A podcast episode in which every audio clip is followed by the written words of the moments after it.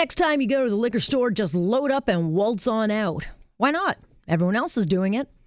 LCBO thefts have now spiked so badly, it's an epidemic. This government owned monopoly that's supposed to control our booze now makes up nearly half of all shoplifting from Toronto's most hit retailers. And it's not even hidden, it's being done right out in the open. A tweet I saw Monday shows a guy inside a Toronto liquor store carrying a basket packed full of scotch.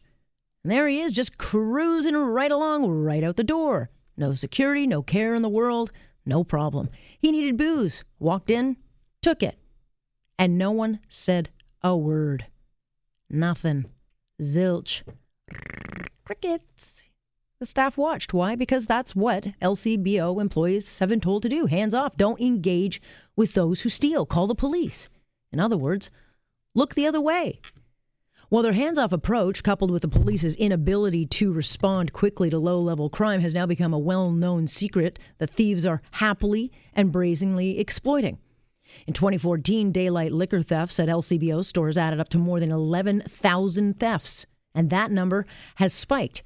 In 2018, it sits at 16,700 with a new trend revealing groups of thieves. They're not even bothering to steal from the shelves. No, no, no.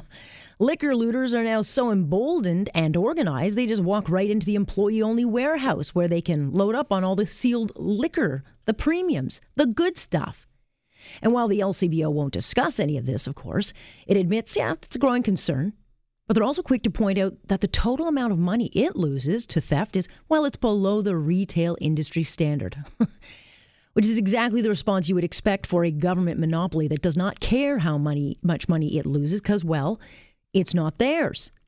But given the steady increase in crime for four straight years, you'd think that, I don't know, maybe maybe one person in charge might change it, might fix it.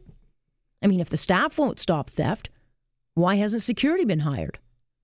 Why is no one locking off access to the warehouses? Or I don't know, maybe take the bottles off the shelves and make it harder for people to get their hands on them.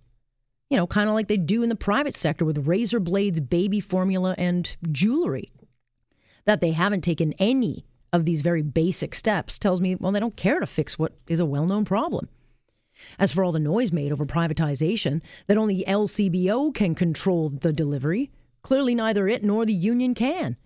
I'm quite certain that those in the private sector would not take a hands off approach because, oh, yeah, their losses come at their expense, not the taxpayer.